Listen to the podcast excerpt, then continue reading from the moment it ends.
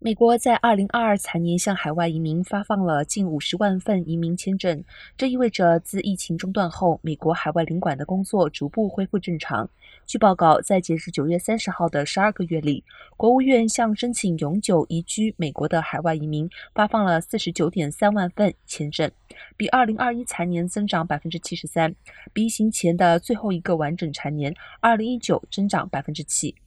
值得注意的是，国务院的签证数据不包括在美国居住期间获得永久居留权的移民，因为这些案件是由美国公民及移民服务局 （USCIS） 决裁。